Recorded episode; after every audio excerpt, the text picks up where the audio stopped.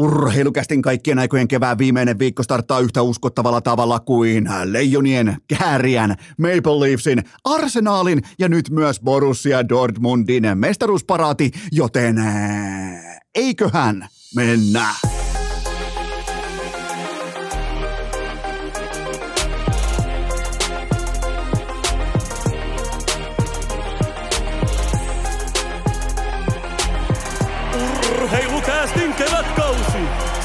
Salvoksen pihastudiossa Eno Esko, tuottaja Kope ja Pikku Taavetti.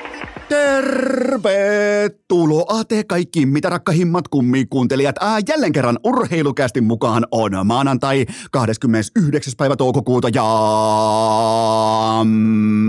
minä Tuottaja Kope ja Pikku Taavetti, me ollaan jo kollektiivisesti päästy vihdoinkin yli torstai-illan katastrofaalisesta pettymyksestä. Ja tällä hetkellä meidän ihollamme, meidän turkillamme, meidän pinnassamme majailee melko potentiaalisen auringon nousun positiivinen väre. Nimittäin me ollaan kiitollisia. Me ollaan voimakkaasti ja virallisesti tässä kohdin urheilukästin Salvos Hirsi-studiolla. Me ollaan kiitollisuuden tilassa. Nimittäin mä haluan omakohtaisesti vielä kerran kiittää Leijonien pelaajistoa siitä, että ne ymmärs hävitä torstai-iltana, koska vain tappio, vain nöyryytys, vain kotikenttä fiasko voi johtaa muutokseen, voi johtaa toimenpiteisiin ja voi johtaa jopa peräti kenties siihen, että Harri Nummela ja hänen lakejansa haetaan tuolta talosta helvettiin mahdollisimman pikaisella aikataululla. Joten tässä on paljon hopeaa. Tässä on, tässä, on, niin kuin, tässä on todella paljon tällä hetkellä sellaista sanotaanko kaiken tämän fiaskon, kaiken tämän saatanan dystopian, kaiken tämän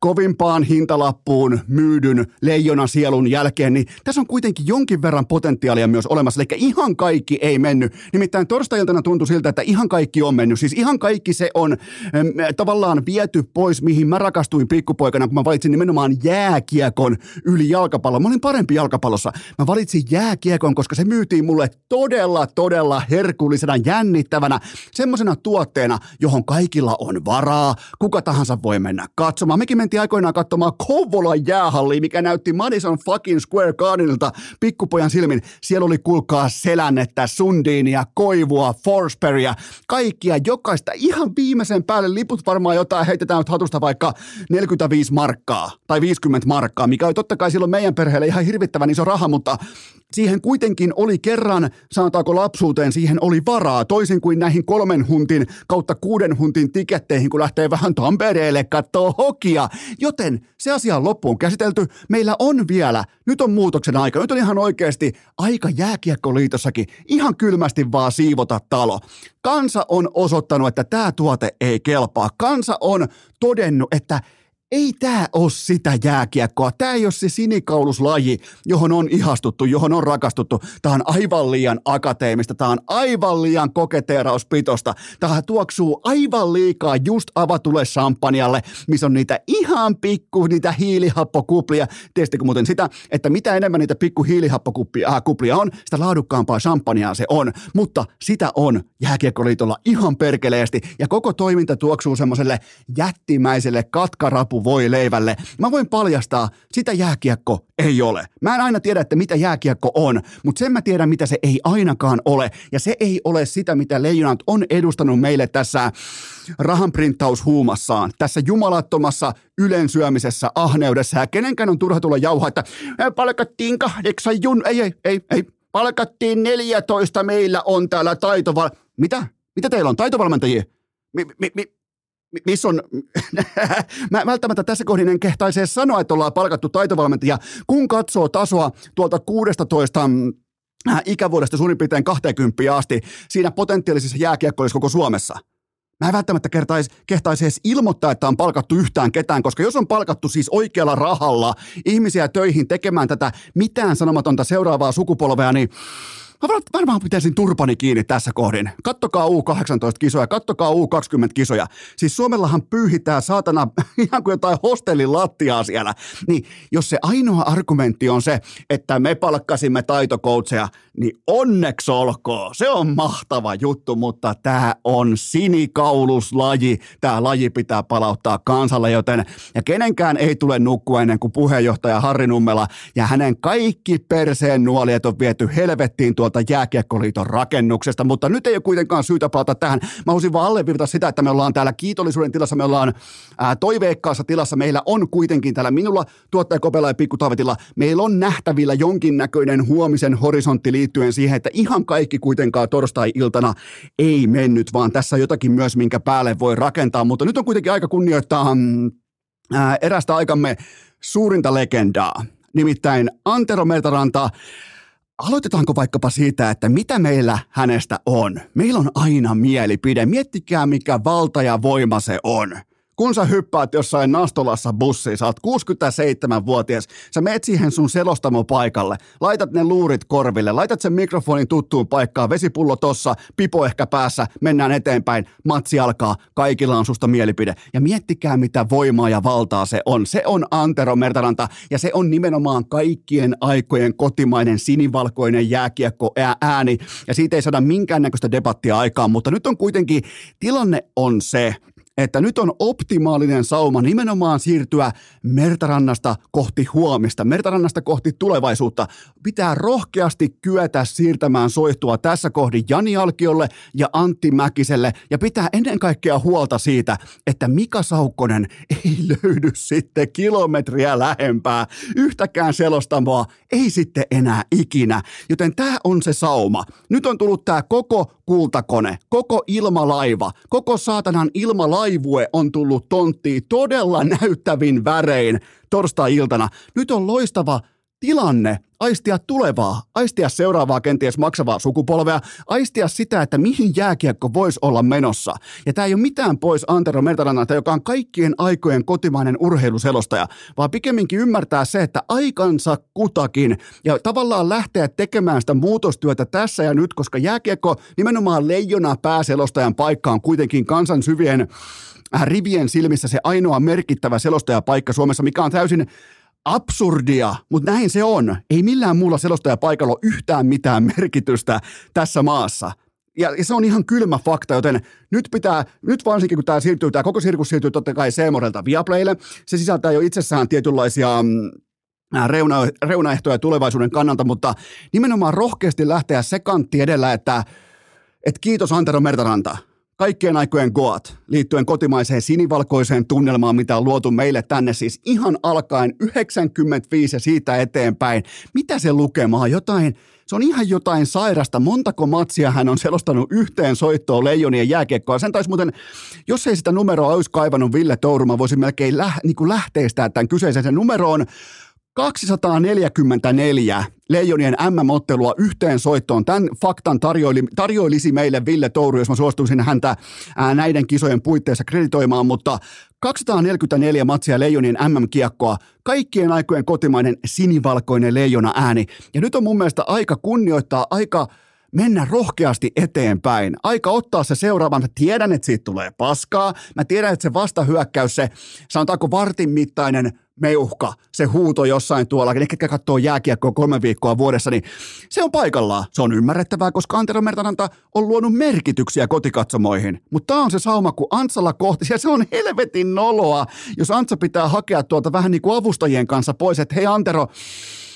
enää ei kulje, enää ei riitä ja koko ajan se päivä lähestyy. Me ollaan nähty se jo SM-liigassa, ei Mertarannan paikka ole selostamossa, kun selostetaan jääkiekon SM-liigaa. Ainoa paikka, missä hän kantaa jääkiekon tiimoilta oman vetensä on totta kai Leijonien selostamo. Ja sekin koko ajan ottaa askelmia alaspäin, joten nyt on uudistuksen aikaa.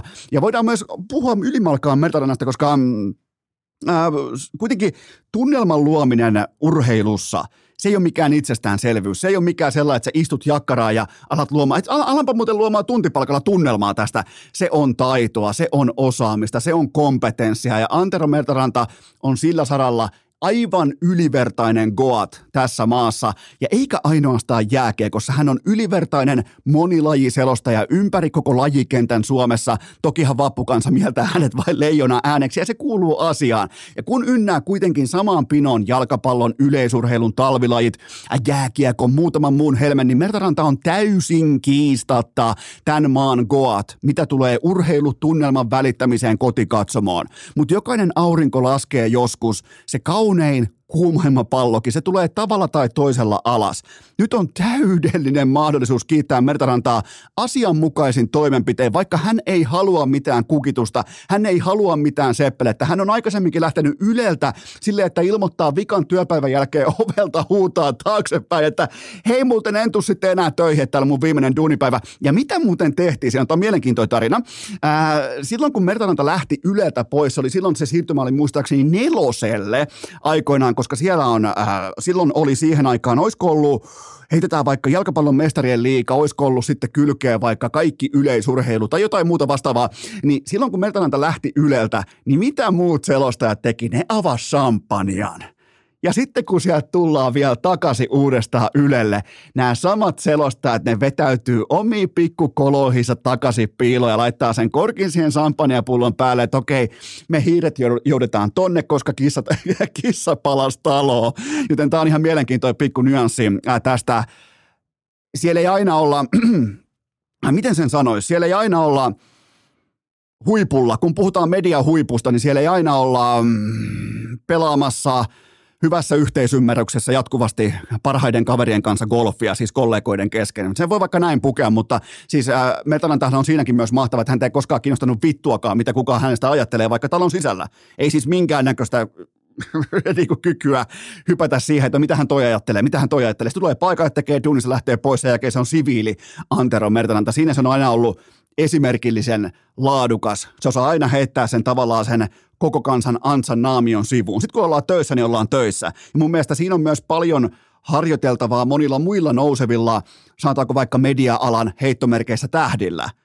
Se, siihen pitää pystyä vetämään viiva siihen kohtaan. Kun mä hyppään pois täältä Salvos Hirsistudiosta, niin se loppuu se työnteko tohon, se loppuu nimenomaan tohon ovelle. Mä lyön oven kiinni, laitan kiinni Aploid Dorman L3, noin, naps, ja sen jälkeen loppuu työnteko. Sen jälkeen ketään ei kiinnosta paskaakaan, mitä toi siviili Esko Seppänen puuhastelee tai ei puuhastele. Sille ei mitään relevanssia kellekään. Joten tota, tässä Antero Mertaranta on ollut meille kaikille puuhastelijoillekin ihan absoluuttisen upea esikuva. Äh, mutta Jani Alkio, Antti Mäkinen, mun mielestä ei ole mikään Tämä ei ole kivulias siirtymä, tämä ei tule sisältämään mitään dramatiikkaa. Tämä on samalla myös ainoa selostajapaikka Suomessa, jolla on yhtään mitään merkitystä kansan silmissä. Se on, se on mielenkiintoinen yksityiskohta, mutta se on myös ihan kivi kova ää, fakta. Ja ei muuta kuin Mertaranta syvän kumarruksen voimin tyylikkäästi sivuun ja Alkio sekä Mäkinen askiin yhdessä erikseen miten tahansa. Ja tässä se on. Tämä on se kaava. Ei tässä, ei, niinku, tämä, tämä ei nyt vaadi minkäännäköistä niinku e-, erikoista ää, tällaista manoveria tai mitään muuta. Ja, ja, ja Mertananta loistaa edelleen. Me voidaan tulla vielä kerran siihen, että Mertananta edelleen loistaa Leijonin M-peleissä, mutta SM Liiga ja muu jääkiekko, ei kiitos. Ei todellakaan, ei kiitos, ei etenkään SM Liigaa. Kuhan, ja se tärkein loppukaneetti on se, että kuhan me ollaan varmoja siitä, että Mika Saukkonen ei ole, ei ole kilometriä lähempänä yhtäkään selostamaan. Se on nimittäin Mika Saukkonen on varmaan luovuttanut selostamisen kanssa ehkä joku 12-13 vuotta sitten ja silti silloin duuni. Se on, aika, se on mielenkiintoinen. Mä en tiedä kenen nudet on ja missä, mutta, mutta nyt, nyt, on aika, nyt on ihan oikeasti aika viheltää pelipoikki. Siitä ei tule, siitä ei tule yhtään mitään. Siitä ei, siitä, siitä ei edes meinaa tulla yhtään mitään, kun Mika Saukkonen yrittää selostaa jääkiekkoa.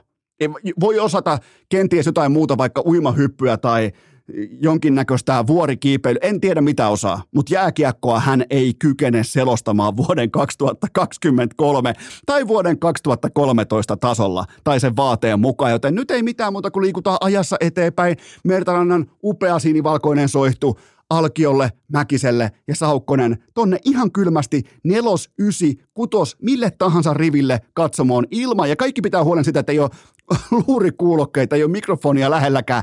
Niin mä uskon, että tästä tulee lopulta ihan hyvä lopputulema. Urheilukääst! C-tason argumentaatio, divariluokan puhetaito ja pikku Taavetillakin niskapaskat pykälässä. Pitkä kuuma kesä, se kolkuttaa oveen ja aivan kaikki podcastajat tuntuu olevan lomalla, mutta mulla on teille pelastus ja se on yhtä kuin kaupallinen tiedote ja sen tarjoaa Suomen paras äänikirjapalvelu Nextory. Se on kuulkaa kesä pelastettu, pitkiä automatkoja, ei niin paljon kuunneltavaa, joten menkää osoitteeseen nextory.fi kautta urheilu. Saatte saatte kuusi viikkoa. Ensiasiakkaana saatte kuusi viikkoa ilmaiskuuntelua. Se osoite on, ottakaa se talteen, laittakaa kaverille, ottakaa ylös, laittakaa vaikka WhatsApp-ryhmässä eteenpäin. Se on nextory.fi kautta urheilu. Äh, tähän kylkee myös toinen huippunopea kaupallinen tiedote ja sen tarjoaa Sports Car Center. Kyllä vain kotimainen oikein viimeisen päälle luottohevonen. Mä olen kaksinkertainen, erittäin tyytyväinen asiakas, kun mä oon käynyt Sports Car Centerillä, joten miten ois se kesäauto? Ai että löytyy muuten sitten kaikki laatuautot. On Mersua, on Bemaria, on Audia, on vaikka Peksin Porschea.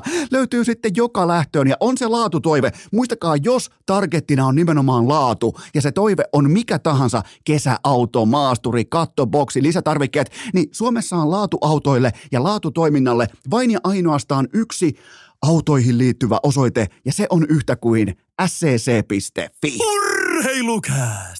Pitäkäämme jatkossakin siitä kiinni, että Flyers suck! Nyt on kuulkaa Eino Eskola vasemmassa, ei missään nimessä oikeassa, vaan nimenomaan vasemmassa pohkeessa. Sen sorttinen täsmätunne, että nämä videotervehdykset saattoi olla heikoin yksittäinen päätös koko urheilukästin historiassa. Ei siis sen takia, että ne on tarjolla, ei siis sen takia, että ne on ihan hyvää camp-huumoria, vaan siitä syystä, että ne on aika perkeleen suosittuja siitäkin huolimatta, että mä en ole miltään osin somessa ilmoittanut, että tällaisia saattaisi olla saatavilla, joten ne löytyy osoitteesta hikipanta.fi ja tilanne on tällä hetkellä tuotantoputkessa se, että mikäli tulee vielä lisää pyyntöjä, mikäli tulee vielä lisää tilauksia, niin mun on pakko ostaa sellainen YouTubettajien sellainen perkeleen, mikä se on sellainen ympyrän muotoinen valon heijastin. Näyttää sen tuohon eteensä. Tiedätkö, sellainen ympyrän muotoinen loisteputkivalo. Itse asiassa mä ihan normaali loisteputkivalon ja väännän sen ympyrän muotoiseksi ja laitan tuohon eteen ihan kuin tubettajat konsanaan ennen kuin he aloittavat some-influenssaamisen. Joten mä, mä oon nyt tubettajan tiellä. Mä, mä oon valmis tubettamaan. Mä oon virallisesti nyt jo näiden tehtyjen videoiden pohjalta. Mä oon valmis tubetta, joten tällä kyseinen palvelu löytyy, ellei tule ylikysyntää, se löytyy ainakin toistaiseksi ää, osoitteesta hikipanta.fi, eli jos haluat lähettää vaikka valmistuneelle ylioppilaalle tai jollekin kaverille tsemppiviestin tai mitä nyt tahansa, polttarit, häät, tuskin kuitenkaan hautajaiset, niin se löytyy osoitteesta hikipanta.fi, ja jos tulee liikaa kysyntää, niin mä otan sen koko helvetin ää, palvelun pois sieltä osoitteesta hikipanta.fi, mutta nyt tehdään kuitenkin sillä tavalla, että äh, unohdetaan tubettaminen. Pysytään toistaiseksi vielä podcastamisen maailmassa, koska teiltä on tullut vähemmän yllättäen viikonlopun mitassa aivan loistavia pohdintoja inboxia, joten mä alan tyhjentämään äh, pikkutaavetin vaippakassia kysymys kerrallaan. Lähdetään liikkeelle leijonista ja nyt teiltä ensimmäinen pohdinta Lavetille. Mikä on Marko Anttilan perintö äh, suomalaiselle jääkiekolle? Äh, kyllä mä uskallan silti sanoa, että likimain korvaamaton ja nimenomaan tässä MM-fanaattisen kansakunnan mittakaavassa. Mä en nyt, nyt ei pidä sekoittaa siis mahtavaa tarinaa hyvään pelaajaan. Ei missään nimessä. Nyt ei pidä, nyt ei pidä kuvitella, että mä oon nostamassa Marko Anttilaa vaikkapa äh, koivujen tasolle tai NHL-pelaajien tasolle. Nyt pitää ymmärtää, mistä puhutaan. Puhutaan ilmiöstä, puhutaan tunteesta, puhutaan voittamisesta, puhutaan hetken hurmoksesta. Nyt ei puhuta kokonaisvaltaisesta laadusta. Ja nyt pitää nimenomaan, mun mielestä se puuttuu kotimaisesta urheilukeskustelusta ajatusta, että täällä ihastutaan tarinaan ja kuvitellaan, että se tarina itsessään muodostaa laadukkaan urheilijan, ja siitähän ei ole kyse. Tämä on vain ja ainoastaan erittäin hurmaava, laadukas, upea tarina. Tässä taustalla ei ole huipputason jääkiekkoilijaa. Ja kyllä mä silti nostan sen sinne ihan korvaamattomalle tasolle. Ja nimenomaan se pätee tähän, jos tämä, niinku, jos tämä kotimainen kiekkokansa ei olisi näin MM-kiimainen, niin tämähän ei tietenkään pitäisi paikkaansa, mutta kun täällä eletään kolme viikkoa kerralla sitä MM-huumaa, mikä on siis aivan täysin saata, vaikka Jääkiekkoliitto tekee kaikkensa, että näin ei olisi, niin se on käsittämättömin tavallaan yksityiskohta koko sinivalkoisessa urheilu heittomerkeissä kulttuurissa, että se on se kolme viikkoa vapun tuntumassa, kun yhtäkkiä jääkiekko on se maailman tärkein asia, joten myös legendat, myös ilmiöt syntyy sen mukaan. Ja tämähän on siis kotimaisen urheilun epätodennäköisin menestystarina, joka ei motivoi mun mielestä ainoastaan jääkiekon tai urheilun saralla, vaan ylimalkaan elämän koko kuvassa. Siis mun mielestä Marko Anttilan tarina antaa, se antaa toivoa, se antaa virtaa, se antaa konkreettisen esimerkin siitä, että, että se sun ura voi olla alalla kuin alalla. Se voi olla alavireiden, se voi etsiä itseään, mutta se päivä voi myös paistaa ihan oikeasti sinne risukasaan. Ja jos et saa vielä huipulla vaikka 27-vuotiaana, on sun ala sitten mikä tahansa, niin se voi tapahtua vaikka 35-vuotiaana, se voi tapahtua vaikka 34-vuotiaana, se voi tapahtua vaikka 38-vuotiaana se ensimmäinen iso läpimurto. Kääriä grindia seitsemän vuotta ennen kuin kukaan teistä oli edes kuullut siitä, pois lukien urheilukästi välispiikit. Ja nyt se on Suomen kaikkien näköinen striimatuin yksittäinen artisti yhden kappaleen mitassa. Miettikää miten hävytöntä. Siellä on taustalla se grindi. Ja Marko Anttila on yhtä lailla omassa, omalla alallaan vähän niin kuin kääriä. Siellä on se grindi, joten se palkkapäivä koittaa. Ja kun se päivä koittaa, että on sauma performoitua, niin Anttila on kuitenkin aina kantanut oman vetensä ja aina ollut parhaimmillaan silloin, kun myös valot on kirkkaimpia. Pois lukien nyt tämä turnaus, totta kai kun yksinkertaisesti ei riitä, niin silloin ei riitä. Eikä, ja sitä on turha lähteä möyhentämään tai kritisoimaan. Ei se, ole Ar- ei se ole Marko Anttilan vika, että hänet valittiin leijoniin tai että hänelle lyötiin seetä rintaan. Se ei ole hänen syytään. Hän ei voi sanoa Jukka Eloselle jääkiekkoliiton legendaarisen kirjepostin jälkeen, että hei tota, coach Elonen, että mä en tukkaa, mä, mä en tuu. Joten ei se ole se vika, että hän ei enää ollut tuolla kaukolossa miltään osin relevantti pelaaja.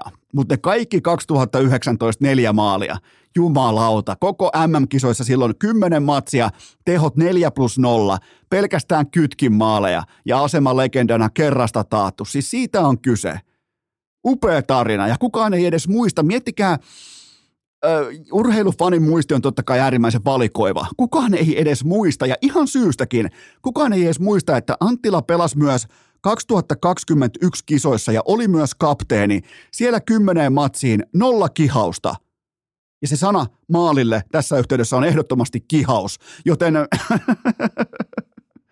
ei, ei kukaan muista. Kukaan ei silloin sano, että joo, toi ei ole muuten hyvä pelaaja. Ei, ei. Se on se mielenkiintoinen tekijä. Mutta mitä Anttila on?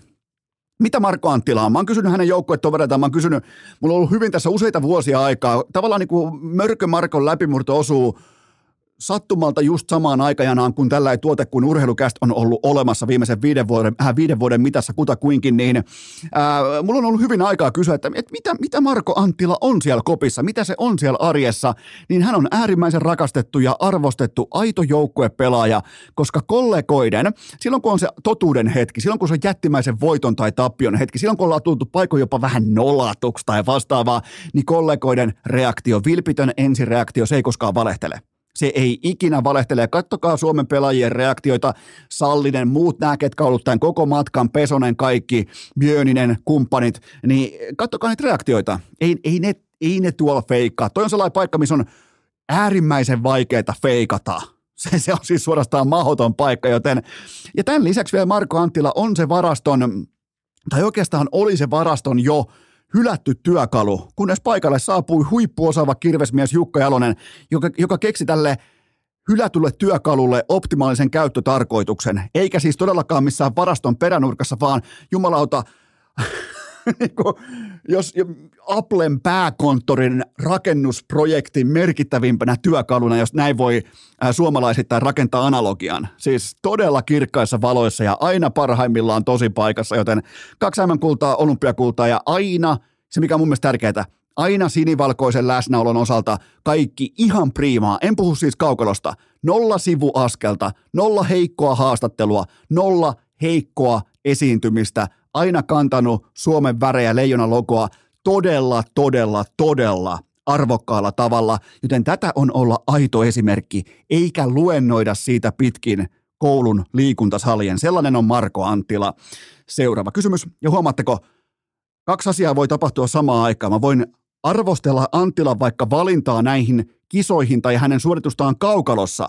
Samaan aikaan mä voin kunnioittaa hänen kokonaispanosta leijonille ja nimenomaan nähdä sen korvaamattoman henkisen johtajakapasiteetin, mikä hänellä on aitoudensa voimin ollut tuolla. Huomaatteko? Ei tämä on niin saatanan mustavalkoista ja vaikeaa aina. ei, ei edes urheilu. Seuraava kysymys. Ketkä olivat leijonien pahimmat pettymykset MM-kisoissa? Äh, kun pysytään putipuhtaasti pelin parissa, niin ja nyt siis pitäydytään totta kai pelaajistossa, jolta ylipäätään voi edes odottaa jotakin. Äh, päävalmentaja Jalonen, koko aihe käsitelty ja perjantai jatkossa, äh, jaksossa, on yhä voimakkaammin sitä mieltä, että tämä oli Jukka Jalosen heikoin valmennus operaatio, tämä kyseinen kevät Leijonissa.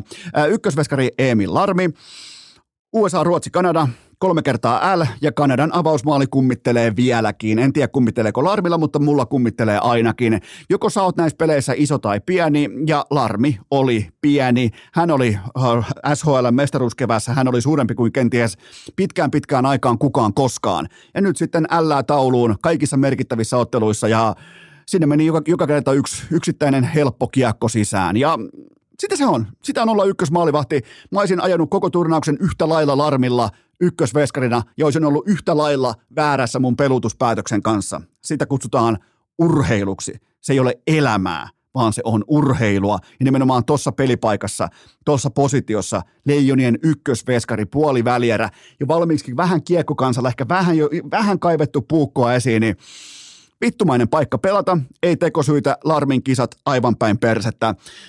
Öö, pakeista. Pakeista Bobi Lehtonen oli ihan ok, mutta ei loistokas. Murrima oli loisto kuudessa. Murrima oli olla koko turnauksen paras puolustaja. Ei nähty sitä. Ei nähty ja ei pystynyt luomaan etua sillä tavalla hyökkäyssuuntaan kuin vaikkapa vuosi sitten, joten mun papereissa Bobi Lehtonen oli pettymys. Hyökkäjistä pettymyksiä oli puolestaan Joel Armia, Antti Suomela, Jere Sallinen ja ylimalkkaan se, että Valtteri Merelään ei uskottu sekuntiakaan. Jossain höpö höpö jotain Länsi-Ruandaa vastaan pääsi vähän kentälle, teki totta kai heti myös maalin, mutta se oli pettymys, mutta siis Armia, Suomela, Sallinen, voi ihan suoraan sanoa, että tällä kertaa ei mihinkään. Eikä ole mitään pois vaikkapa Armian äh, toissa keväältä tai Sallisen uskomattomilta suorituksilta, kun pitää tuoda kultaa Suomeen kottikärryillä, niin ei ole mitään pois niiltä. Mutta nyt on arvostelussa nimenomaan tämän turnauksen otanta. Ää, äh, Iltalehdessä muuten nakattiin komeasti Mikko Rantaselle useampi lammas turnauksesta ja linjattiin, että Mikko Rantanen on YouTube-kikkapoika. Mutta tuolta se näyttää, niin mikä? Mikä näyttää tuolta? Tuolta näyttää silloin, kun toimittajalta lähtee access pois, eli se, että kun sulle jotkut supertähdet lopettaa vaikka puhumisen, se kuittivihko, se on olemassa. Muistakaa, se on alfa-bisnestä, myös Mixed Zoneilla. Se on aina alfa-bisnestä. Jos jotkut pelaajat ei ole saatavilla, ne toteaa, että okei, tollemme ei puhuta. Se kuittivihko, sitä kannetaan helvetin kauan mukana. Ja, ja joskus se tulee maksuun. Enkä väitä, että tässä olisi tullut maksuun, mutta vihjaan sen puolesta, että joskus jossakin tilanteessa joku toimittaja laittaa kuittivihkon levil, äh, levälleen pöydälle ja sen jälkeen katsotaan, että...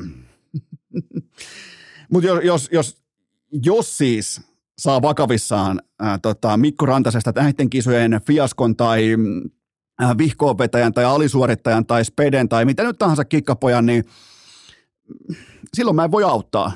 Mä, mulla jotenkin, ja nimenomaan mä haluan muuten puhua Mikko Rantasen YouTube-kikka poikaisuudesta, koska Ranehan ei harhauta. Mä oon seurannut Ranea sieltä TPS-junnuista asti, niin hän ei ole ikinä harhauttanut jääkiekkokentällä epärelevantilla tavalla, siten että se ei johtaisi nimenomaan offensiivista jääkiekkosuoritetta kohti vastustajan maalia tai parempaa maali odottama sektoria. Ei ikinä, yhteensä nolla kertaa. Joten tota, mulla alkaa kääntyä vaakakuppi nyt kuulkaa sille puolelle, että eräs toimittaja on ollut näreissään ja hän päätti kaivaa kuittivihkon esiin nimenomaan näissä, kun pitää alkaa lappaa NHL-pelaajia bussin alle ja sen tekee tässä maassa paremmin kuin yksikään toinen journalisti. Seuraava kysymys.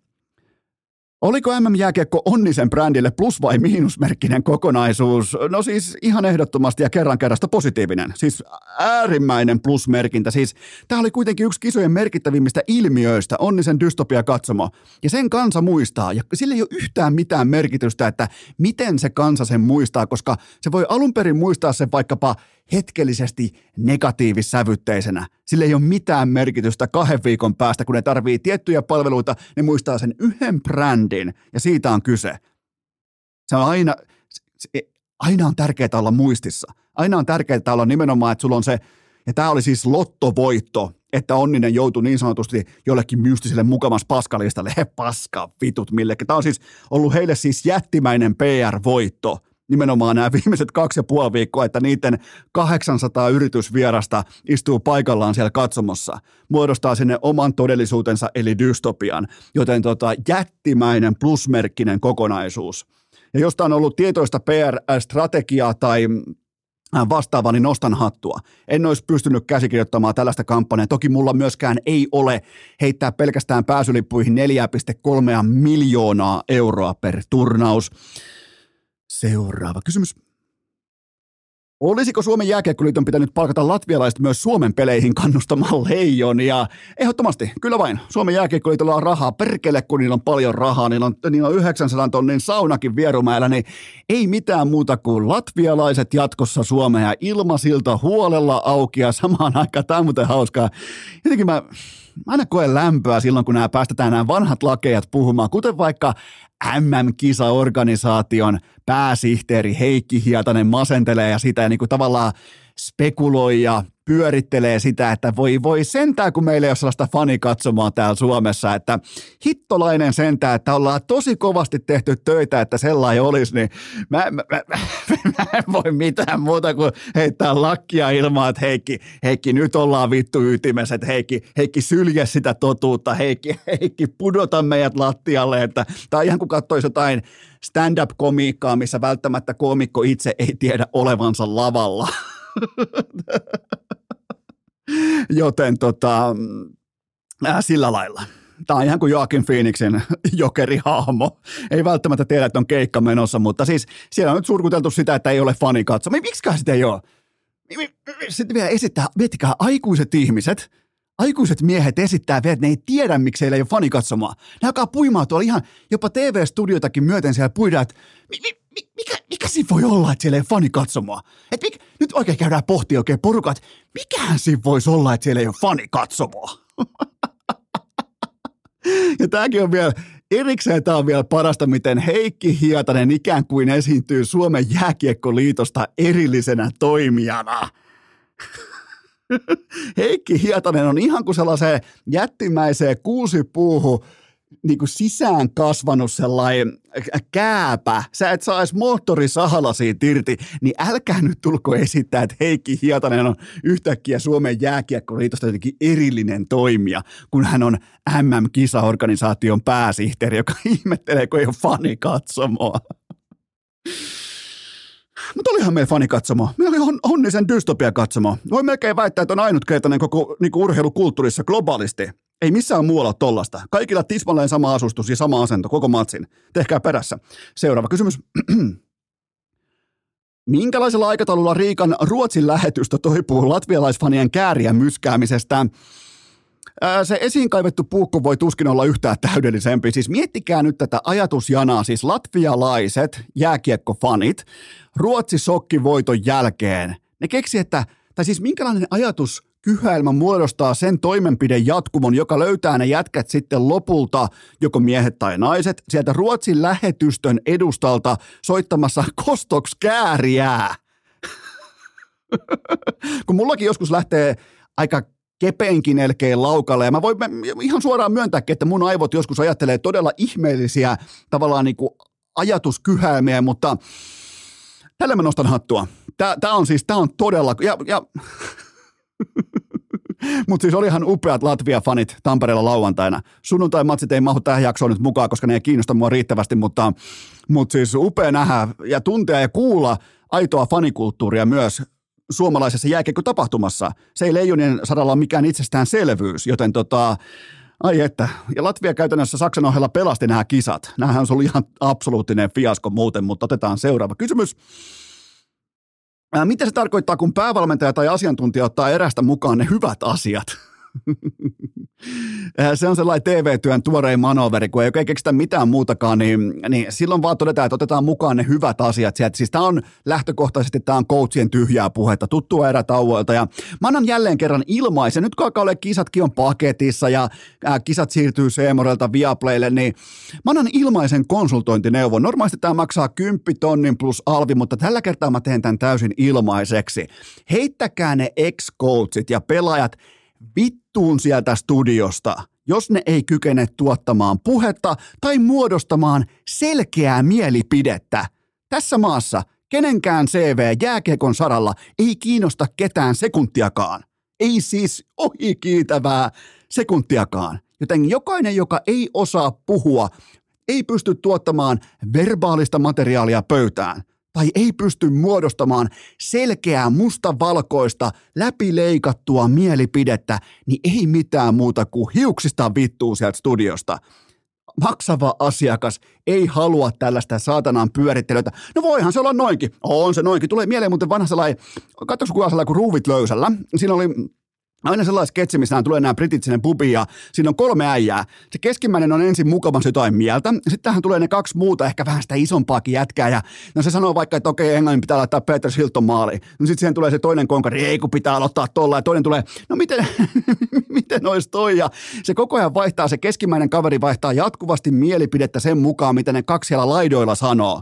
Niin valitettavasti kotimainen Leijona Studio kuulostaa liian usein tältä, että koitetaan löytää kultainen kes keskitie, ikään kuin ollaan helvetin pelokkaita siitä, että joku jossain loukkaisi tunteitaan. Tämä on urheilua, kaikkien tunteet loukkaantuu joskus, kasvakaa aikuisiksi. Pidetään pieni tauko ja mennään eteenpäin. Urheilukääst! Lähipellon naapuri nakuttaa täällä maaseudulla uutta pihavarastoa kasaan ja mä menin totta kai paikalliskulttuurin mukaisesti pällistelemään, että miten projekti etenee ja onko työkoneet omia vai vuokrattuja. Ja voin ilolla raportoida, että ainakin yhdessä koneessa oli tuttu oranssi logo, nimittäin se oli vuokrattu osoitteesta renta.fi.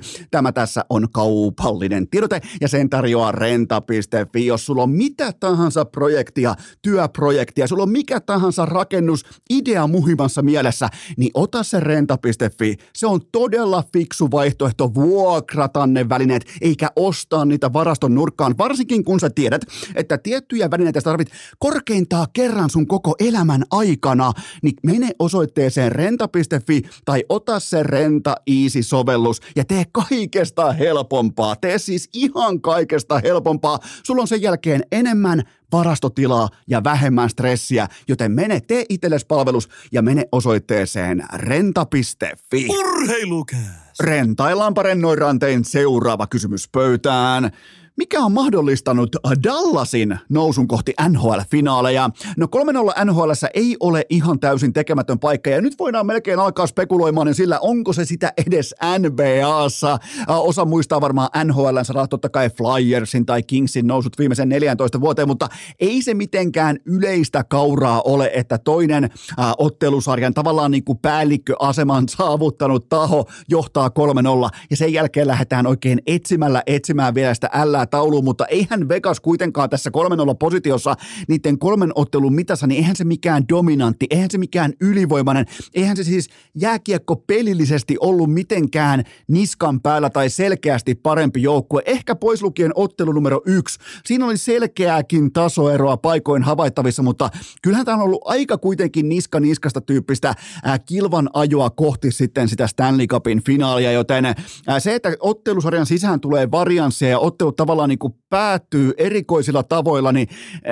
voidaan melkein ehkä laittaa onnekkuuden myötä tuule voidaan laittaa sattuman piikkiin enemmän kuin sen, että toinen joukkueesta olisi ollut selkeästi parempi omissa voittootteluissaan. Mutta äh, kyllähän tästä löytyy yksi selkeä syy-seuraussuhde. Mä koitan nyt olla Mä koitan tehdä parhaani, jotta mä en kaada koko liikasankoa yhden pelaajan niskaan, mutta äh, homman nimi on kuitenkin se, että Dallas Stars on nimenomaan Vegasia vastaan parempi joukkue ilman kapteeni Jamie Benia. Äh, ben on tunnepelaaja, se on myskäjä, se on ikan suosikki, se on ylikolaaja, se on paidallinen riehuja.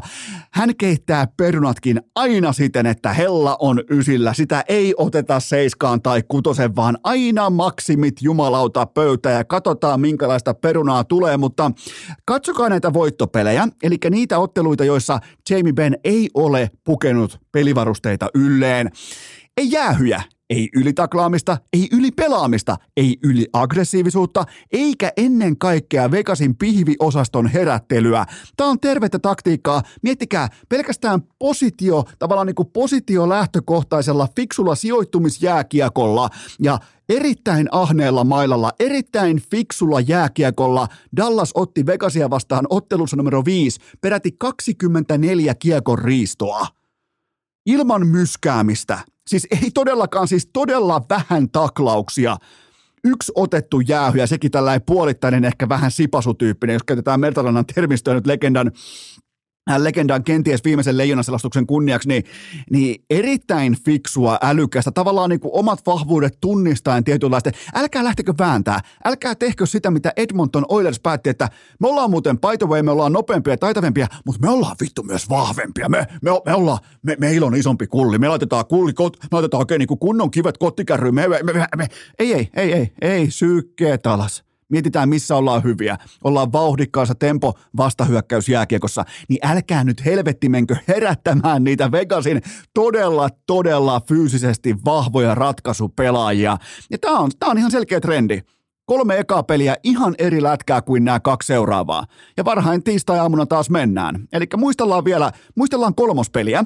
Eli sarja on siinä vaiheessa Vegasille 2-0. Sä voit olla ihan mitä mieltä tahansa siitä, että miten se oli Vegasille 2-0, mutta se kuitenkin oli numeraalisesti Vegasille 2-0. Dallasin eka vaihto kotikenttä, sarja 0-2 vastustajalle. Eka vaihto, siellä Askissa on Kiviranta, Domi, kiekko päätyyn ja Max Domi hakee neliraaja halvausyritelmää siihen vastustajan pakkiin välittömästi ja heti perään Jamie Ben käyttää vastustajan päätä poikittaisen mailansa epäonnisena laskeutumisalustana.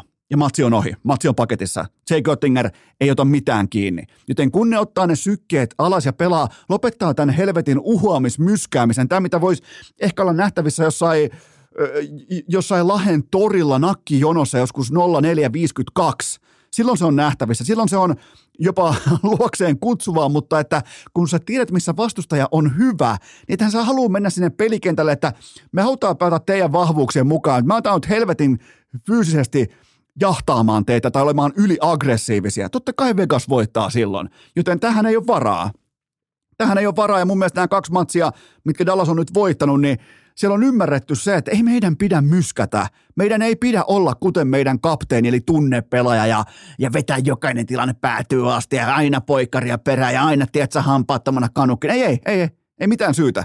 Koska se on nimenomaan se leipä ja voi sille vastustajalle. Tämä on tämän ottelusarjan tarina nimenomaan tähän viiden kamppailun otantaan tähän saakka, jota siis Vegas johtaa 3-2 ja seuraava matsi totta kai sitten tiistai-aamuna ja urheilukast jälleen kerran. Tuleepa muuten mukavaan aikaan tulee matseja sikäli, että urheilukast pääsee suoraan sitten purkittamaan siitä ja saadaan sitten keskiviikon jaksoa vähän alapurentaa, että missä mennään äh, suhteessa NHLn äh, vääjäämättömästi alkaviin. Fina- äh, nyt on muuten sikin, sikin tiedossa, että NHL-finaalit alkaa ensi lauantaina.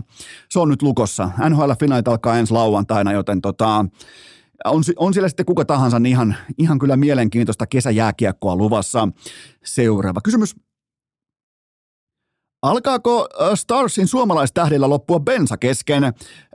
Mä oletan, että kysymys on rajattu täten vain Heiskasen ja Hintsiin, kun puhutaan tähdistä, mutta Heiskanen tarvii tässä kohdin ihan kaiken palautumisen. Hän on pelannut yksinkertaisesti liikaa. Se on ollut ihan hauska, tällainen jopa viraali vitsi. Se on ollut vähän meemi, että kuinka paljon Heiskanen on kentällä, mutta nyt se näkyy. Nyt se näkyy nimenomaan, että Vegasin äärimmäisen kovia kamppailupelaajia vastaan. Ja Vegas on siitä vittumainen porukka, että ne pystyy heittämään sinne samaan aikaan aika kosolti sekä nopeutta että tällaista vanhan liiton peruna- ja pihvityyppistä kamppailuvoimaa. Ja se näkyy myös, että Miro Heiskanen on sittenkin ihminen. Mä aloin pohtimaan jo pitkään sitä, että voiko tota jaksaa? Ja nyt näyttää siltä, että Heiskanen ei kaikilta osin jaksa, joten hän tarvii nyt ihan kaikin, äh, kaiken palautumisen levon huilin ja hänen pelutustaan pitää miettiä myös tarkemmin.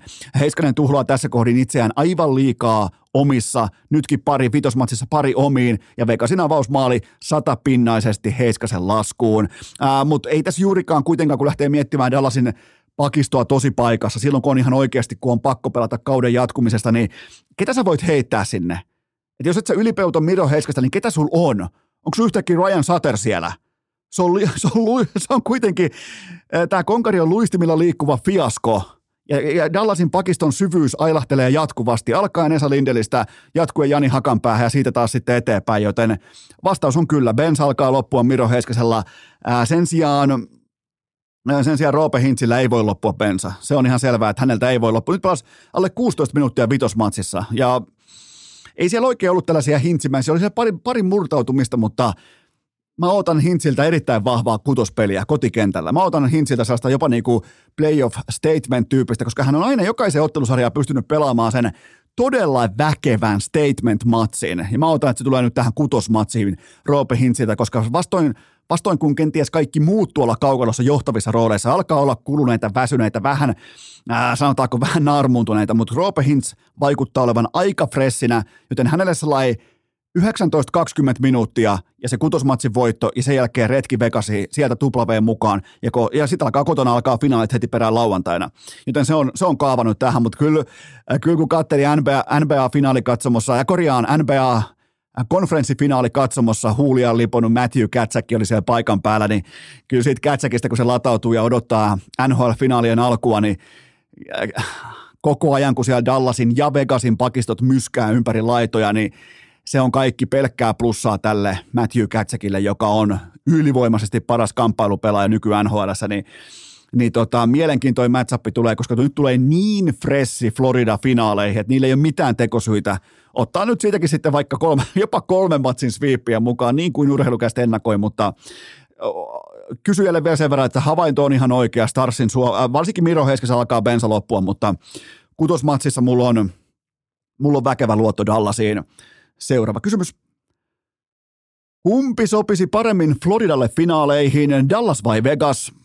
Ehdottomasti Dallas. Paljon enemmän epävarmuutta pakistossa oman alueen pelaamisessa Heiskanen, Suter, ää, kumppanit. Huomattavasti enemmän epävarmuutta, semmoista hapuilua, ehkä vähän paikoin etitään, ja ollaan siis väsyneitäkin. Se on, se on pakko myöntää, varsinkin Heiskanen, ollaan siis ihan vilpittömästi väsyneitä siellä kaukalossa, joten äh, kyllähän se on sellainen juttu, että Matthew Katchak Norris, äh, toi on muuten hyvä nimi mutta tai äh, Matthew Klatchak, Mun mielestä jopa tämä Matthew Katchak Norris, ai jumalauta, Chuck Norris, Matthew Chuck Norris tulee syömään kuin buffetissa Dallasin pakistoa vastaan. Se on ihan itsestään selvä asia ja ö, mä pelkään omakohtaisesti tässä kohdin jo Vegasin finaalipaikkaa ja erittäin epäedullista matchupia Floridalle, koska ö, nimenomaan tämä Vegasin tällainen Matthew Katchak-tyyppinen jääkiekon pelaaminen, niin se on myös Floridalle aikamoinen vastalääke, joten, mutta se on ihan varmaa, että lepo ei ole, siis äh, Floridan lepo ei ole äh, Dallasin tai Vegasin kulutukseen nähden ruostetta. Usein spekuloidaan sillä, että onko se itse asiassa huono asia olla pitkään sivussa ennen seuraavan ottelusarjan alkua, niin nyt se ei ole sitä. Ei Denver Nuggetsin eikä Florida Panthersin tiimoilta heidän omissa sarjoissaan. Ei sitten ei yhtään millään, joten kyllä siellä tulee aika kypsää paistia. Ainoa, mikä kenties lohduttaa Vegasia tai Dallasia on se, että he aloittaa sen tämä finaalit kotoa. Niin siinä on tietty sellainen, siinä on pien korsi vielä päässä mukaan semmoiseen oikeanlaiseen palautumisen levon ja ennen kaikkea nukkumisen rytmi, että sä ihan oikeasti sä nukut laadukkaasti siinä välissä ennen kuin tulee se lauantai, ennen kuin tulee se ottelu numero yksi finaaleissa, koska se tulee ihan täysin freshi Florida Panthers vastaan Matthew Katsakin johdolla, joten siitä tulee kova otatus. On, on sitten kuka tahansa finaaleissa, niin tulee loistava ykkösmatsi heti kärkeen, koska siellä on hurmosta ja siellä on todella, todella fresh ja nälkäinen vierasjoukkue. Seuraava kysymys. Mitä ajattelet kesän 2016 Matthews Laine videosta, kun he naureskelevat Matthew Katchakille – Tämä meni siis siten, kyllä mä, mäkin muistan tämän videon silloin, kun se tuli. Se oli, se oli legendaarinen Don Cherry oli vielä, oli Hockey Night in Canada, oli coachin kulmaus ja sitten nämä kaikki äh, potentiaaliset top 5 varaukset oli siellä äh, coachin takana. Ja heiltä kysyttiin erilaisia asioita, kuten vaikka sitä, että kuka on sun äh, esikuva pelaaja nyky nhl niin, niin kaikki muut sitten mainitsi kaiken maailman Ovechkineita ja muita, niin, niin Matthew Katsäkki mainitsi Corey Perrin ja Lainetta ja Matthewsia sitten vähän ehkä ihmetytti tai nauratti tai pohditutti, että no mikäs poiminta tämä nyt oli, että eihän Corey Perry ole kuitenkaan välttämättä nykyään NHL enää niinkään mikään voimatalo, mutta enkä mä pidä Matthewsia tai etenkään Lainetta tilivelvollisena siitä, että ne ei tienneet välttämättä Corey Perryn CVstä yhtikäs mitään. Kuitenkin siellä on Memorial Cupin voitto, Stanley Cupin voitto, olympiakultaa, M-kultaa, U20-kultaa ja kultaa World Cupista ainoana pelaajana Scott Niedermayerin lisäksi, joten tota, äh, kenties Matthew Katsaki halusi yle, niin kuin katsoa ylöspäin voittajaa, kiistatonta voittajaa ja pohtia sitten kenties itse tehtyjä maaleja tai tehopisteitä paremmalla ajalla. Urheilukääst! Palautussyöttö! Kontrollilähtö! Tolppa, trappi ja tietenkin viive lähtö. Pakko, pakko, pakko ottaa huikkaa välissä ja sen tarjoaa meille vähemmän yllättäen totta kai Ossi. Tämä tässä on kaupallinen tiedote ja sen tarjoaa Ossin tölkit. Nyt on jumalten nektaria kaikissa kaupoissa. Ottakaa testiin multifruittia, orangea, zeroa. Löytyy jokaisen lähtöön. Muistakaa nauttia kylmänä. Mukana on kofeiinia, on kosolti hiilihappoja, toimii kaikissa tilanteissa. Ottakaa testiin Ossin tölkit. Jos ei ole kaupassa, sano kauppia, että sä olet ollut erittäin tuhma kauppias. Nykäise hihasta ja ilmoita, että nyt pitää olla Ossin sen aidon alkuperäisen ison sinisen alkulähteen tölkkejä. Niitä pitää olla jokaisessa kaupassa, joten jos ei ole, niin tehkää asialle jotakin. Muistakaa tämän kesän, oikein kun alkaa se helle kesä, se seksi helle, niin siinä vaiheessa ehdoton MVP-juoma on Ossin tölkki, joten kaikki lisäinfo osoitteesta ossi.fi. Urheilukääst! Jaksopaketti ja V50 Volvolla Sotkamo kebabille. Ai että se jumalten nektari toimii välihuikkana, mutta se on nyt onnistuneesti huivissa, joten seuraavaan kysymykseen. Pitäisikö Dallasin jatkaa playoff-kevättään ilman Jamie Beniä kokoonpanossaan? Vastaus kuuluu näin, että ehdottomasti mä koitin äsken jo implikoida sitä, että millä otannalla ja millä aikavälillä Benin pelutus pitää tavallaan niin kuin ajaa sisään, mutta se on selvää, että tähän Vegas-sarjaan ei tarvita yhtään myskääjää lisää tonne kaukaloon. Nyt on Silvillä se kaava. Tavallaan niin kuin se kaava on ilmoittanut omasta läsnäolostaan, että miten Vegas kaatuu, joten älkää nyt tuoko, vaikka se on kapteeni, voi olla yhteisöllisesti äärimmäisen arvo arvostettu herrasmies, kuten varmasti myös onkin, mutta älkää tuoko sitä pilaamaan tätä ottelua numero kuusi, koska ihan selvästi toi sonni ei pysy karsinassaan, joten nyt kylmästi vaan tällä mennään, tällä kokoonpanolla, tällä kokonaisuudella, joka pystyy pelaamaan heittomerkeissä sopivan passiivista jääkiekkoa, jotta Vegas ei herää. Kun taas sitten, kun puhutaan potentiaalisesti finaalijääkiekosta, niin kaikki kortit uudelleen pöytään. Se on ihan uusi jako siinä kohdin, mutta nämä kaksi potentiaalisesti jäljellä olevat kaksi ottelua. Ei missään nimessä Jamie Benniä takaisin kokoonpanoon nyt kun tämä pelikielto loppuu, kun hän siis laskeutui epäonnekkaasti mailansa kanssa Mark Stonein pään päälle, kun hän yritti telottaa sinne kaukalla. Oli siis niin sykkeet korkealla, oli siis niin ulkona omissa, omista henkseleistään, että koitti telottaa, koitti murhata Mark Stonein sinne kaukaloon. Ja vielä kehataan puida sitä, että äh, tavallaan oliko se vahinko, Jamie Benn kehtaa vielä tulla selittelemään sitä asiaa. Joten nyt on nähty, miten tämä tämä porukka voittaa. Ja se ei voita siten, että yksi, varsinkin kapteeni, varsinkin yhteisönsä pukukoppinsa absoluuttinen johtaja asettaa sen nuotin pykälä, että hei me tuhotaan noi fysiikalla. Ei tule toimimaan. Joten nyt pitää olla älykäs, nyt pitää olla ennen kaikkea rohkea. Nyt pitää olla perusteltu. Mikäli Jamie Benn on kokoonpanossa tiistai-aamuna, niin mä en keksi sille yhtäkään perustelua. Tämä on aina perustelubisnestä, kun päätetään pelaajistosta, joka lähtee jahtaamaan sitä suurinta.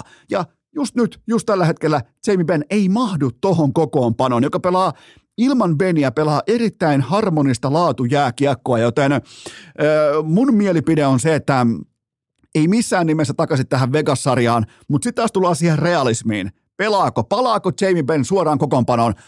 Totta kai palaa. Se nyt on sanomattakin selvää, mutta ainakin mielipide ja analyysi on ihan selvä sen puolesta, että hän seuraa poppareilta kaksi seuraavaakin matsia, koska silloin Dallasilla on sauma voittaa ne jääkiekkoottelut. Ja saadaan tuore Ben sykkeet alhaalla kohti finaalisarjaa, jolloin hän pystyy taas tuottamaan niitä positiivisia asioita tuolle joukkueelle. Siitä on kyse. Joten, mutta mut varautukaa siihen. Siellä on myskäjä kentällä. Siellä on numero 14 myskäjä kentällä. Pommin varmasti tiistai-aamuna, mutta koitin vain tuoda nimenomaan sen selkeän mielipiteen siitä, että miten tämän homman pitää lähteä tästä etenemään tavallaan niin kuin itse itseään käskien kohti Stanley Cupin finaaleja. Seuraava kysymys, näköjään myös lajin vaihto. Oliko Miami Heatin mestaruusunelma siinä? Oli valitettavasti, äärimmäisen valitettavasti, todella traaginen tapa lähteä käytännössä jalat edellä ovesta ulos. Boston voittaa seiskapelin kotonaan suurin piirtein 20, 20 pisteen marginaalilla. Kaiken tämän jälkeen se ei ole mielipide, se on faktaa. Tämä oli ensimmäinen kerta laatuaan NBA-historiassa, kun 0-3 asemassa ollut joukkue edes pakottaa Game 7 kotiinsa. Miettikää näin päin. Siis voittamisesta puhumattakaan. Tämä on ensimmäinen kerta, kun sä edes kotikentälle saat sen ottelun numero seitsemän tässä positiossa, joten siinä mielessä Boston Celticsille pitää nostaa vaikka mä en ihan hirveän korkealla heitä fanita, mä nostan silti hattua, koska ainakaan niin kuin poikkimenon kynnyksellä ei ole menty sitten ihan selkärankaa myöten, ei ole menty katki ja se on, se on kova suoritus, koska se USAn media, varsinkin itärannikon media, bostonilainen media, niin siellä oli, jos Suomessa on vähän ollut jääkiekkoliiton tiimoilta, vähän niin kuin sellaista pikkutikaria piilossa pikkutakin alla, niin herra Jumala, tuolla oli puuko, tuolla oli sapeli, tuolla oli, mikä se on se machete, se pui, jättipuukko, saatana viidakko veitset esillä, kun pääsee lyömään tuohon organisaation selkään niitä, ja ne on menossa Game 7, ja ne myös pommin varmasti voittaa sen Game 7. Nyt on muuten garantiit vastakkain. Ää, Jimmy Butler on antanut takuut siitä, että Miami voittaa ottelu numero 7, kun taas Eno Esko antaa garantiin siitä, että Boston Celtics ei ainoastaan voita, vaan se ylimarssii ottelun numero 7.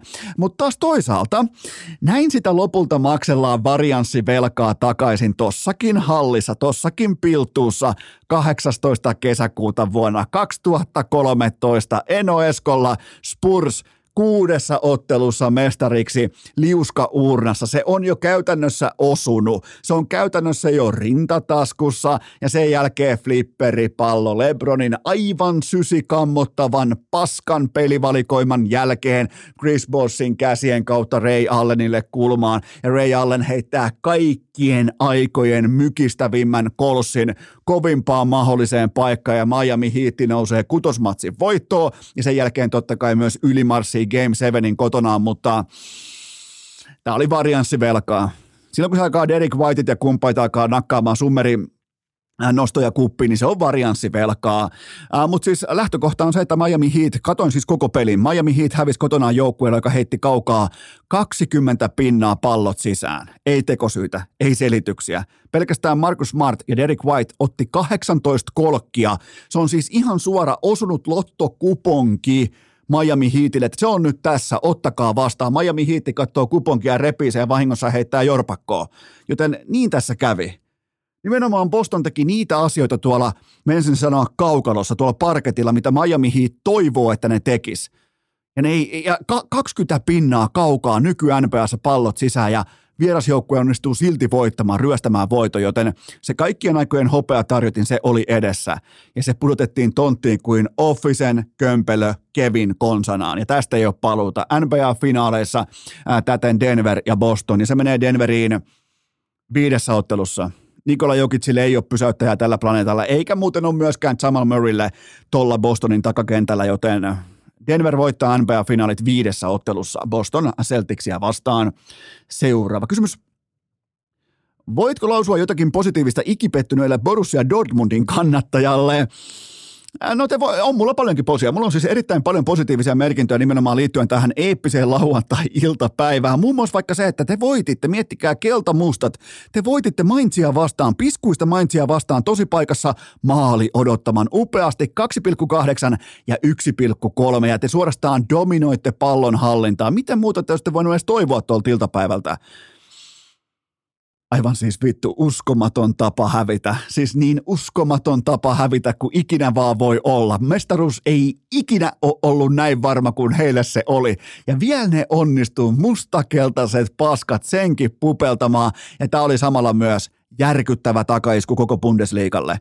Se koko mahdollinen uusi kukoistus, mielenkiinto – tietyllä tapaa uusi mestari, uusi kevät, uusi kaikki, niin se oli Dortmundin käsissä. Ja ne, ja, ja ne vittu, ne kusi tämänkin homman, ei saatana. Ja, ja miten, tämä on tämä kuva mun mielestä kaikesta toiminnasta, miten Bayern München juhlii toista mestaruutta putkeen. Se siivos välittömästi koko, äh, koko talon. Oliver Kahn, Salihamitsis, kaikki ovesta ulos kylmästi vai miettikää mikä, miettikää minkälainen mestaruusjuhla se, se tulee se tieto sieltä. Se oli muuten ihan ok hieno hetki kyllä, kun ne kaikki pelaajat on siinä kerällä ottamassa, että milloin se tieto tulee, että Dortmundin peli on päättynyt nimenomaan tasan. Se tulee sinne Thomas Müllerin kännykkää se tieto ja kaikki lähtee juoksemaan ympäri kenttää, mutta mitä tekee Bayernin toi luottamushallitus vai mikä se termi on tässä tapauksessa, ne heittää Oliver Kahn ja Salihamitsisin pihalle samaan aikaan, kun Bayern voittaa koko paskan. Joten se kertoo, että missä on prioriteetit, missä on tavoitteet, ei toi Bundesliigan mestaruus, niin sehän on sellainen paikalle, niin kuin paikan päälle saapumiskilpailu Bayernille. Ja just itse asiassa Tytskä kysyi himassa mulla, multa täällä, että eikö toi Bayern aika monta mestaruutta tässä nyt voittanut, kun täällä joskus totta kai katellaan vähän Bayernin peliä ja näin poispäin, ja, ja se on sellainen joukkue, minkä Tytskäkin muistaa, kun ollaan, ollaan oltu allianssilla ja, näin, ja, ja, ja tähän malliin, niin, niin mä sanoin, että itse asiassa Tytskä, just silloin kun tavattiin, niin Bayern voitti äh, Bundesliigan mestaruuden. Ja se ei ole kertaakaan vetänyt ohi sen jälkeen viimeiseen 11 otatukseen. Joten tota, tismalleen saman verran ollaan oltu yhdessä Tytskän kanssa. Kuin, ja, se on, ja, jos toi, ja jos siihen kategoria tavallaan mitä kaikkea on ehtinyt tapahtumaan, niin on tuossa siis aivan saatanan pitkään voitettu putkeen toi sama helvetin pokaali. Joten pakko mainita myös Kinsley Comanin CV-päivitys – eli Kingsley Coman, Bayern Münchenin pelaaja, laitapelaaja.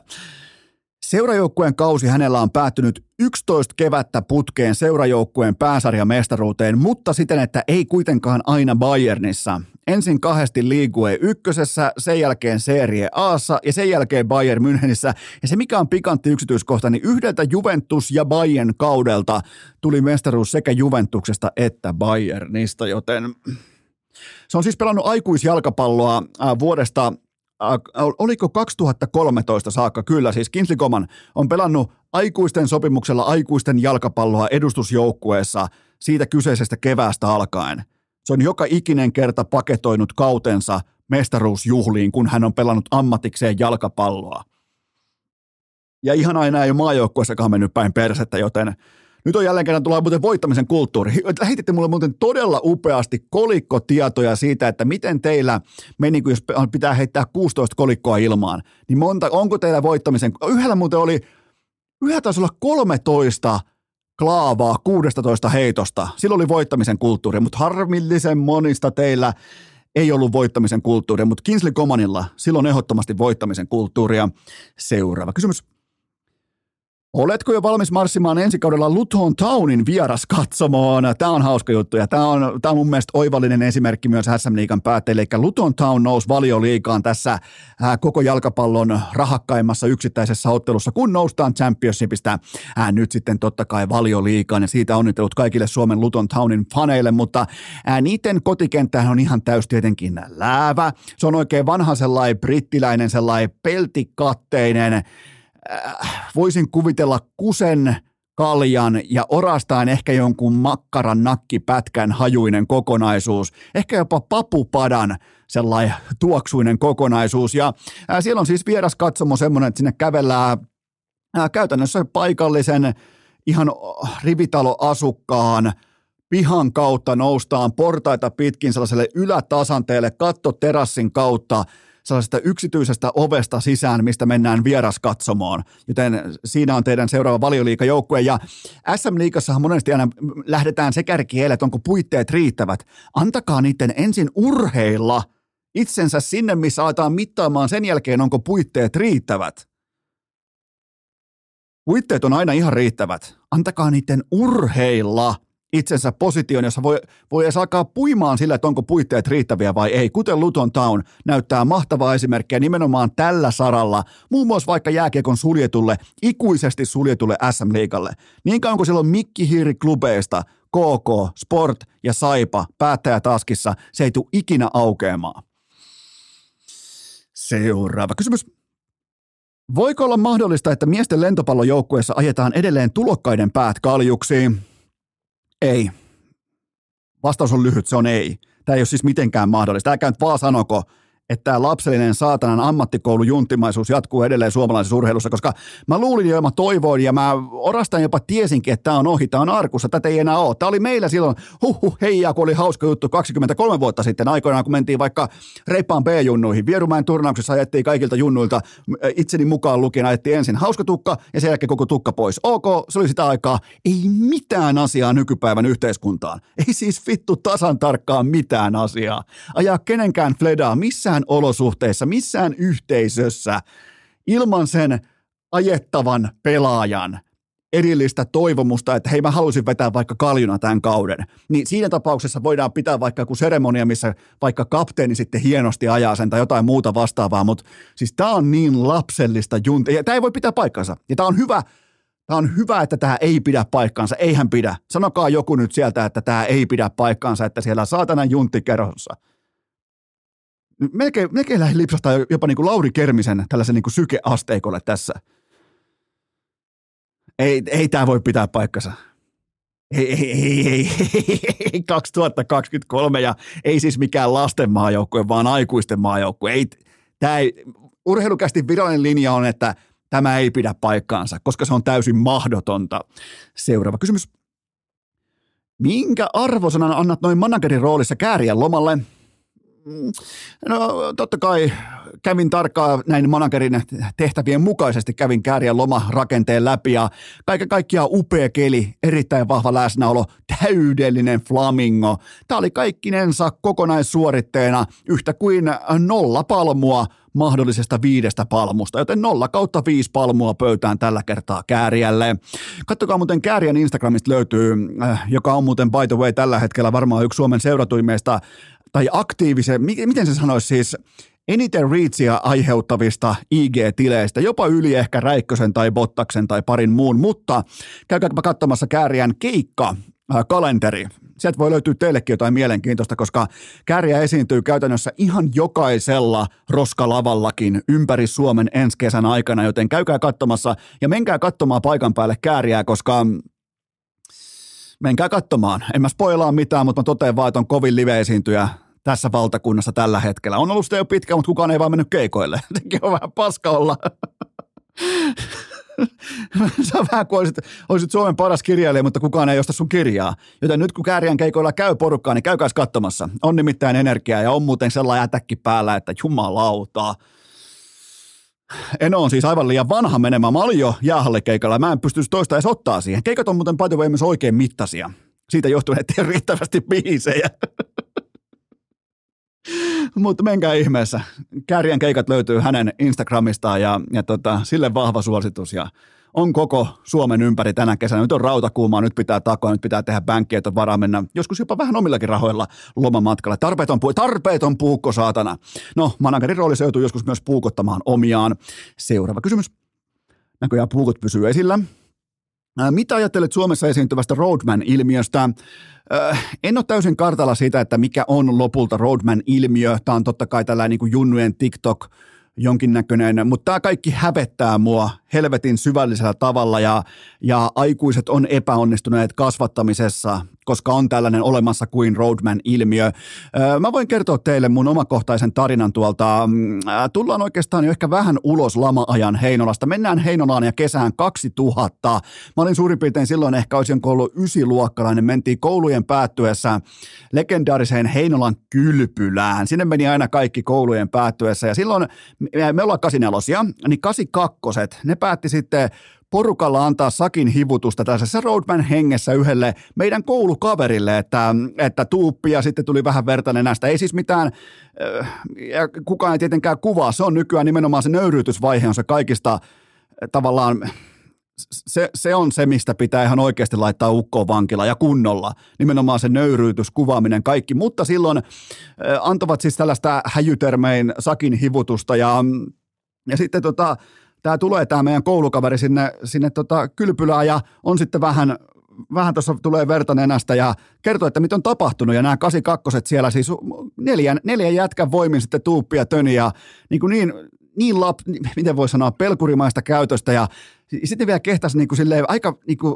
voisiko sanoa pitää rintaa kaarella siellä kylpylässä, kun ne tulee sieltä toiseen. Kylpylässä on siis kolme sisäänkäyntiä, ne tulee sieltä kauko sisäänkäynnistä sitten sisään sinne. Ja vähän niin kuin, että kuka saa seuraavana selkää, että saatiin vähän niin kuin konekäyntiä, että, että ketäs, kuka on seuraava targetti. Ja me ollaan sitten siinä käytännössä paskat housussa ja mietitään, että pitääkö täältä lähteä pois ja pitääkö lähteä karkuun, mitä pitää tehdä. Me ollaan ysiluokkalaisia, ne on lukion kakkosen, ne on ammattikoulun kakkosella. No on just se vaihe, kun ne on oikeasti meidän silmissä todella, todella isoja jo miehiä meidän junnujen äh, silmissä, niin tota, samaan aikaan pamahtaa sitten tota, Äh, tämän kyseisen kiusatun ja hyökkäyksen alle joutuneen pojan, hänen isänsä ja hänen äh, gangsterikumppaninsa pamahti kylpylän sieltä toisesta päädystä sisään. Mä voin sanoa siinä tilanteessa, että näiltä feikkigangstereilta, kun se tullaan oikeilla aseilla sisään, sieltä taitaa esittämään oikeasti aseohimolla ihmisiltä kysymyksiä Heinolan hämärtyvässä koulujen päättymisillassa, tästä on suurin piirtein tuolla 23 vuotta aikaa, niin sen näki, sen, sen jumalauta, sen tunsi ja näki, miten tällainen niin Roadman News hävisi ei ainoastaan niistä, jotka juosi jo karkuun sieltä, jotka oli niitä tuuppioita ja nimenomaan näitä, jotka suoritti tätä pahoinpitelyä ja henkistä väkivaltaa. Ne, ne juosi jo ajat sitten karkuun, mutta se näki kaikista siellä, että okei se feikki gangsterin tie ei olekaan se oikea. Koska silloin kun lähtee linjalle vähän niin kuin fuck around, niin silloin on joskus myös varana, että sä find outtaat sen, että mistä on kyse. Ja silloin kun sieltä tuli tämän kaverin, tämän meidän koulukaverin, meidän luokkakaverin äh, isä ja hänen liikekumppaninsa tuli aseiden kanssa sinne kylpylään sisään, niin se, se oli sellainen hetki, kun me katsottiin toisiamme. Mä muistan vieläkin niitä ilmeitä, mä muistan niitä pysähtyneitä hetkiä, koska mehän tiedettiin, että me ollaan kuivilla, me ollaan tämän kaverin kanssa siinä samassa rintamassa puimassa sitä asiaa, että mikä homma ja miten tästä eteenpäin. Mutta sitten kun, sit kun se tilanne pysähtyi siihen, kun tullaan, siellä niin kuin näkyy ihan oikeasti, kun on aseet käsissä ja niillä ei ainoastaan pietty missään vyöllä, vaan ne oli, no, niillä osoitettiin, oli, olit se sinä, olit se sinä, olit se sinä, niin silloin hävisi Roadmanius – hävisi ihan kaikista, ketä siellä oli. Tämä vieläkin nostaa tietyllä tapaa vähän jopa sellaisia kylmiä väreitä pintaa tämä, tämä hetki ja, ja, tota, ja kaiken kaikkiaan se, että ja, en, ja kukaan ei käynyt puimaan sitä, että oliko oikeita. Silloin kun siihen tullaan tietyllä, ja kyllä kaikki ties, ketä ne on Heinolassa. Ja, ja ne ei tule niin kuin silleen, ne ei tule silleen, miten voisi sanoa, esittämään gangsteria. Niiden CV on ihan riittävä sen tiimoilta. Kaikki tietää ne sukunimet, kaikki tietää ne taustat siellä. Niin tota, ja, ja silloin sen jälkeen niin voisin melkein sanoa, että ikinä ei tullut sellaista tilannetta eteen, että siis ylimalkaan, ja näin ei tietenkään, tämä ei ole oikea menettelytapa, eikä missään nimessä tämä ei ole se tapa, miten näitä asioita ratkotaan, mutta, mutta tuli siis nähtyä vierestä, kun Roadman News katoaa ihmisten kasvoilta, kun ne tajuaa, että tämä feikki gangsterius, tämä ei ole se oikea valinta – ja s- silloin mä ainakin, mulla ei, mulla ei koskaan ollut minkäännäköistä vetoa jengiytyä mihinkään tai hiippailla pitkin kujia tai ylimalkaan mitään tällaista, mutta silloin mulle oli kristallin kirkasta se, että toi ei ole se maailma. Ei kummallekaan puolelle jakoa. Ei näiden feikkigangstereiden eikä oikeiden gangstereiden puolelle. Se on se paikka, mihin mä en tavoittele pääsyä tai – yritä olla jonossa, että hei valitkaa mut. Se oli, se, se oli niin kristallin kirkas tilanne Heinolan kylpylässä about 23 vuotta sitten. Iltahämärä. Keltainen, keltainen puuovi siellä kylpylän päädyssä. Sieltä alkaa tulee neljä kappaletta isoja miehiä, aikuisia miehiä sisään, joista kaikki tietää, ketä noi on ja millä asialla ne on. Joten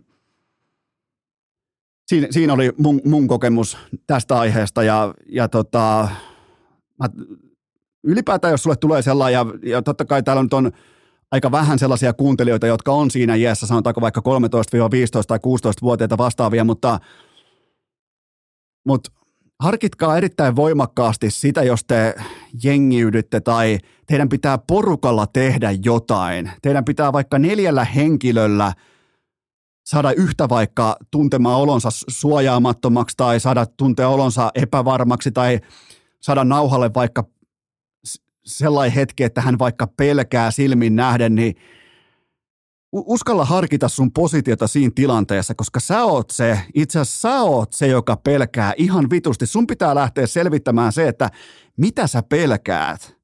Ja, ja, ja se kannattaa käydä se paljon paljon mieluiten ennemmin se keskustelu itsensä kanssa läpi kuin sitten myöhemmin. Koska silloin kun lähtee tolle tielle ja lähtee nimenomaan fuck around hengessä katsomaan, että mitä tapahtuu, niin se, voi tulla näitä find out tilanteita eteen, joko virkavallan tai sitten oikeiden gangstereiden tiimoilta. Ja, ja, ja silloin sun TikTokien likemäärällä, niin si, silloin niillä ei ole mitään merkitystä. Joten, joten jos, en, en mä edes tiedä, miksi mä tai siis ei tämä niin sinällään mitenkään liity tähän, tähän asiaan, mutta tota, mutta mä en tule mistään kauniista paikasta. Mä en niin kuin että siellä on koko ajan niin pelkkää vilttiä, mansikkaa ja voikukkaa. Mä tuun, mä tuun, mä tuun koulutusjärjestelmästä, missä tapellaan välitunneilla. Mä tuun, mä tuun paikasta, missä, missä ne otatukset on välillä ihan koviakin ollut. Joten tota, mä oon nähnyt, kuinka hairahtuu nimenomaan mun ikäluokasta nuoremmista, vähän vanhemmistakin, miten otetaan se ratkaiseva askel kohti vaikkapa harmaata aluetta, kaikkea tätä. Mä voin väittää, nyt kun mä oon liki nelikymppinen, samoin kuin hekin, totta kai nelikymppisiä, niistä kaikki on miettinyt sitä hetkeä, että milloin se tapahtui. Ja niitä ei ole ihan yhtä tai kahta tuossa porukassa, tuossa taustassa, mistä me tullaan, Lamajan Heinolasta. Joten tota, harkittakaa helvetin tarkasti, jos teidän pitää jengiytyä jonkin asian tiimoilta. Harkitkaa todella tarkasti, onko se sen arvosta. Onko se ihan oikeasti sen arvosta? Ihan voit kysyä itseltäsi. Tai sun, voit kysyä vaikka sun lapselta, joka on sen ikäinen, tai että onko se TikTok-like, onko se sen arvonen? Ja, ja mitä sä pelkäät? Mun mielestä nämä kaikki roadmanit, nämä, nämä on absoluuttisesti suurimpia pelkureita. Ja jokainen tietää sen, ne tietää sen vielä itsekin. Ne ei vielä vaan hahmota sitä. Joten siinä on tällainen pieni, pitkästä aikaa tällainen niin jopa Heinola-tarina. Aikoinaanhan mulla oli silloin ykköskaudella, mulla oli tarinan tuokioita silloin tällöin, mutta tämä oli ihan, tämä oli ihan erikoinen, erikoinen ilta silloin. Näytti päästä ysiltä, ysiltä tai kasilta, jompikumpi. Koulusta päästiin kuitenkin ja mulla on vieläkin kaikki, muistan kaikki nimet ulkoa ja muistan kaikki ne tapahtumat, mihin mä jätin pyörän ja mistä ovesta mä menin kylpylää sisään ja sen jälkeen lukioaikoina totta kai itse vielä sinne kylpylään muuten vielä kesätöihin tota, 2002, niin ei jumalauta silloin, kun silloin tuli siis 2002, tämä on myös ihan mielenkiintoinen juttu. Mä sain siis kylpylästä äh, kesätyöpaikan. Se oli erittäin hyvin palkattu työpaikka, eli tuli kuukaudessa peräti 896 euroa kuukausipalkkaa, totta kai verottomana, kun hintaa tai niin kuin summa on niin pieni, niin se oli siis ihan, no, siis ihan kuninkaan tekijän rahoja, mutta silloin tuli myös kylpylään tällä ei uudistus, että siellä ei saa enää nauttia alkoholia. Ja mä oon siellä, mä saatanan mikkihiiri, Lahden Salpausselän urheilulukiosta. Mä koitan siellä kohteliasti ohjata näitä ihmisiä, jotka on erittäin, sanotaanko, ei-motivoituneita lopettamaan kaljajuontia kylpylässä. oli kyllä sellainen matchup, että mennään niille kohteliasti kertomaan ja kun vielä niin kuin tasan tarkkaan tietää, ketä ne on ja mitä ne on tehnyt ja, ja kaikki tämä, niin tota, juu, no, on, on, kyllä Hein, Heinolassa tapahtuu. Heinolassa jyrää, saatana näin se menee. Mutta Tämä oli tässä, tämä oli tämä maanantai. Me mennään kohti keskiviikkoa ja muistakaa videotervehdykset ja lippalakit ja kesähatut osoitteesta hikipanta.fi. Mä lähden nyt kuulkaa katsomaan jääkiekon MM-finaalia. Nyt tehdään sellainen juttu, että keskiviikkona jatkuu. top,